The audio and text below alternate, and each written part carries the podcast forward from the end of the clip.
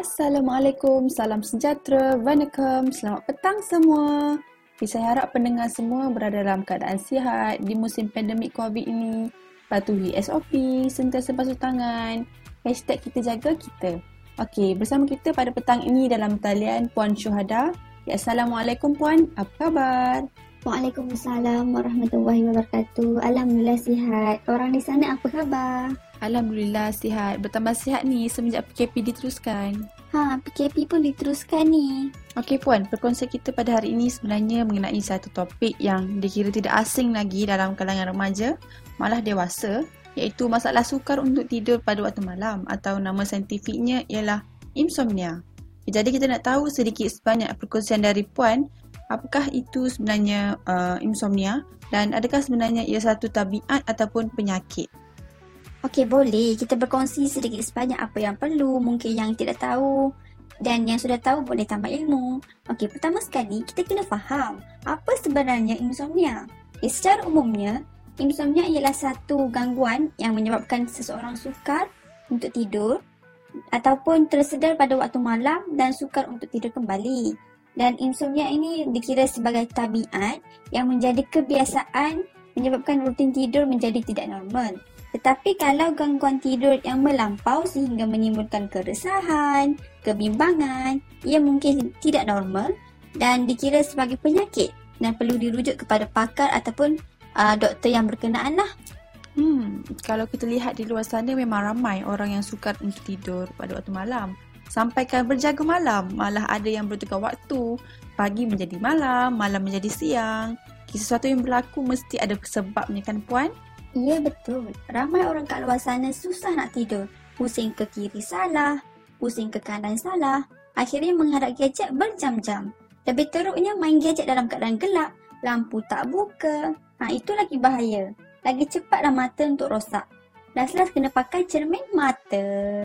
Okey, gangguan ini sebenarnya boleh berlaku sama ada disebabkan oleh faktor kesihatan seperti asma ataupun penyakit-penyakit yang lain lah.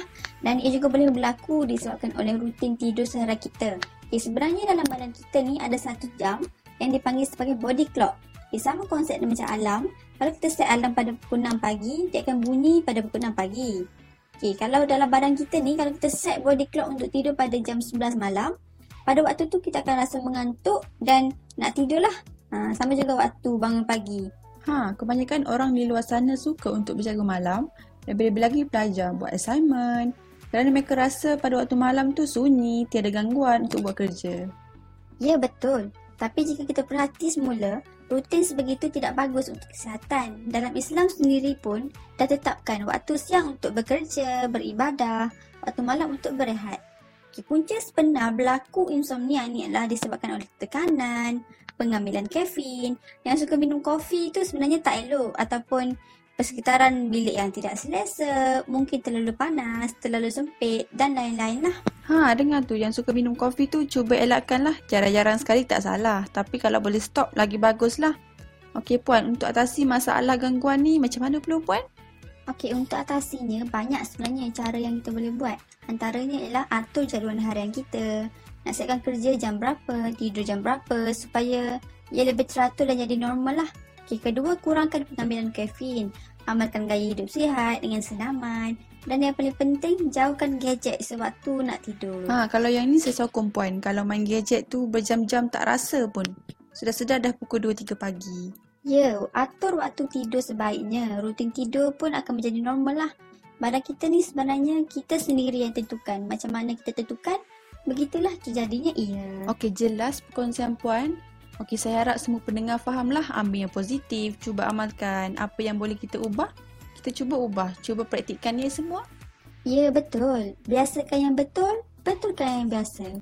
Okey, terima kasih puan kerana sudi meluangkan masa bersama kami.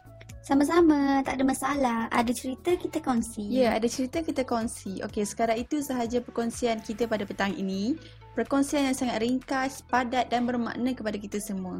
Saya harap semua jelas, faham. Okay, semoga kita bertemu di lain hari. Selamat petang. Bye. Jaga diri semua. Assalamualaikum.